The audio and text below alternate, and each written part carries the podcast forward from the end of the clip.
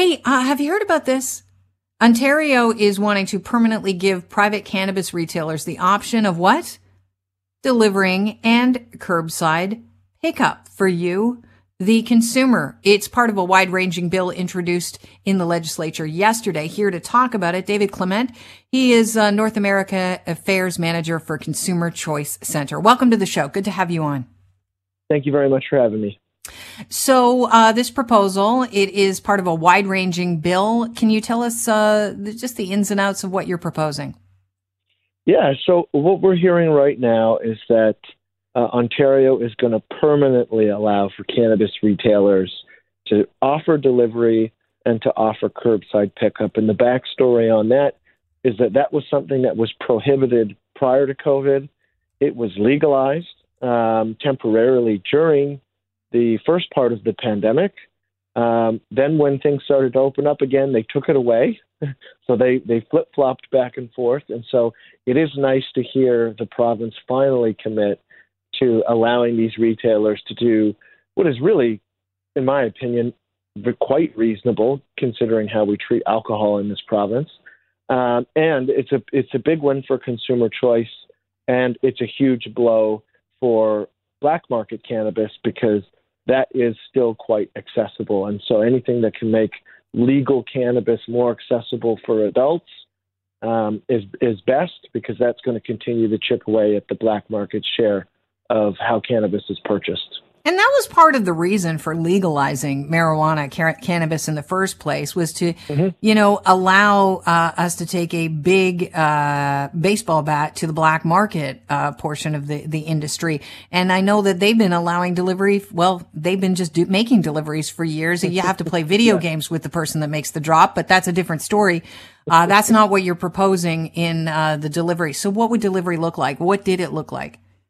So it looked, it was actually, it was a little, it was a little clumsy, if I'm being honest with you, and that was mostly, mostly because an employee of the store, um, or there were, there was one designated partner um, company, were able to make the deliveries. And so, if you're a retailer, you have to, you had to have extra people um, on staff in order to make some of these these deliveries. It was very similar to like the Domino's pizza delivery model um, which certainly has its merits, um, but it might not be the best overall framework for how to deliver um, something like cannabis.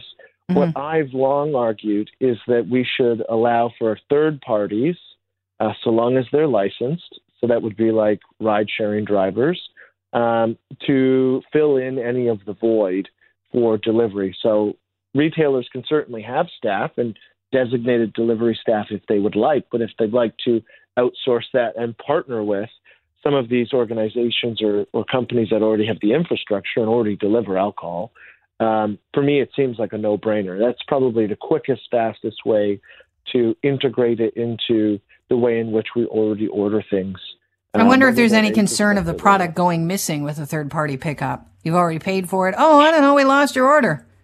Yeah, I, I mean, that's a valid concern, but we haven't seen that with uh, we haven't seen it with alcohol, and that's just mostly because the sharing economy is so integrated into tracking and tracing right. that it is very difficult, or it would be very difficult, for someone to just sneak off with a package that, that they're supposed to deliver.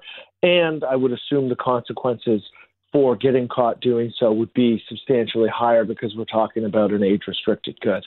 Uh, right. Uh, we're not talking about a, a cheeseburger from McDonald's and maybe the driver got a little greedy and wanted to eat it, um, the the consequences for doing so would would be substantially higher. And so, I think that um, the the sharing economy has proved that it can handle delivering age restricted goods.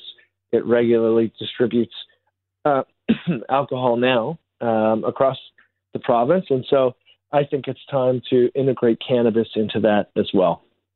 All right. What have you heard from customers? Is there any pushback? Are there any people concerned about it at all? Um, I haven't heard any concerns about it other than outside of people who were against legalization to begin with. Um, but for those folks, there's really not much you can do in terms of convincing them that this is good policy. On the consumer side, there are a lot of, of consumers who really like this, both in the context of the pandemic, but also outside of it. Just being able to, um, at the click of a button, order something. Let's say you're you're driving home on your way from work. You pop in, you grab what you've already ordered and paid for, and you're on your way. Um, or having it delivered to your door. There's a huge convenience factor there.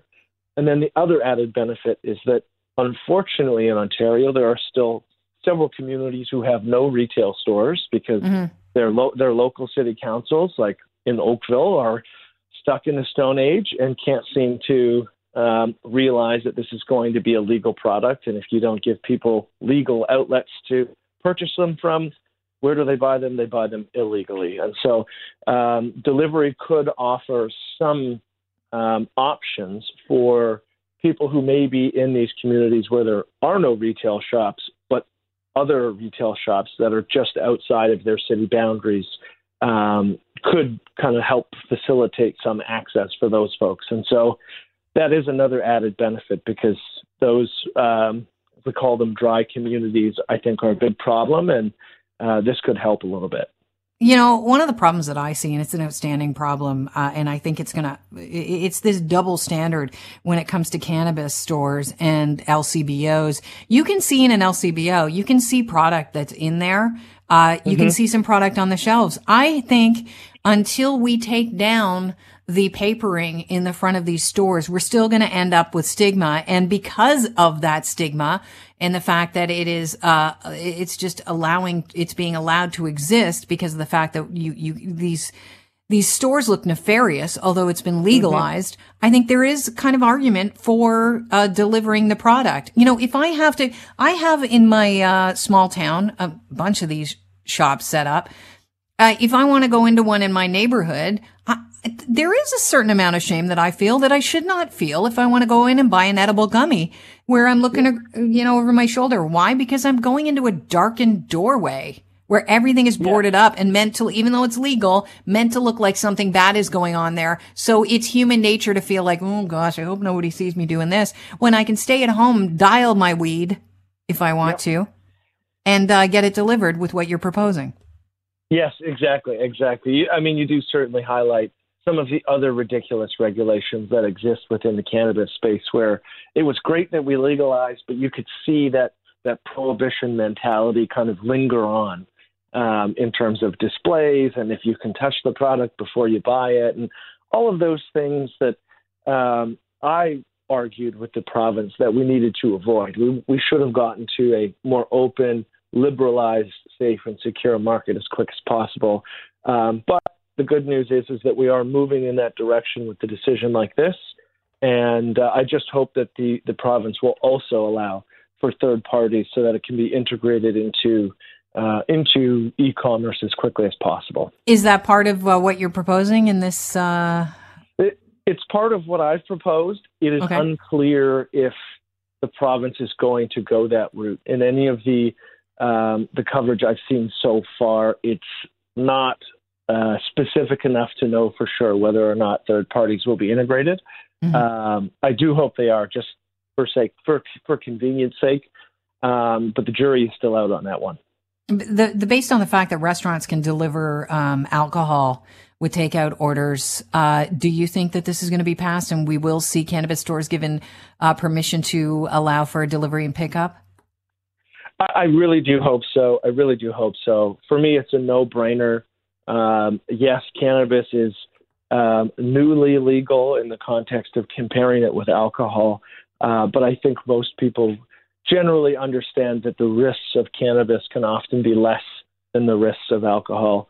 Uh, and so, for me to have cannabis more highly regulated than alcohol doesn't really make a, lot of sense. Um, and so, I am hopeful that we can start moving the ball in the right direction and, and have a more consumer friendly and open uh, market for the adults who do choose to consume cannabis. But, David, what do you say to the person listening right now screaming, won't somebody think of the children?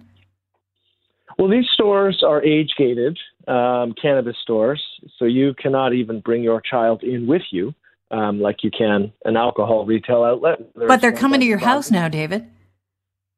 Yes, yes, they would be coming to your house and they would be asking for your ID, and you would have to show and prove that you are of age and you are who you are. Um, that is a pretty tightly regulated sale, and the consequence of getting that wrong is you lose your ability or your license um, to continue to uh, offer alcohol or cannabis. And so there's skin in the game for those who are delivering. Um, once it's once it's been delivered to you as an adult, those people who still say think of the children, well, I think it's time for them to maybe look in the mirror and be good and responsible parents. If they're worried about youth access, well, then they have to take those steps at home. I think the legal market in the situation I've just described has ensured that the product has gone from the licensed retailer to a person who is a, uh, over the age of consumption, ensured that it was them, ensured that they're um, they're the person they say they are. At that point, there has to be some individual responsibility in there. All right, David, thank you very much for um, joining the show today. It's been really informative and interesting, and I think you're going to uh, spawn some interesting conversations. And I want to thank you for your time. Thank you. Appreciate it. Have a good one. David Clement is a North American Affairs Manager for Consumer Choice Center.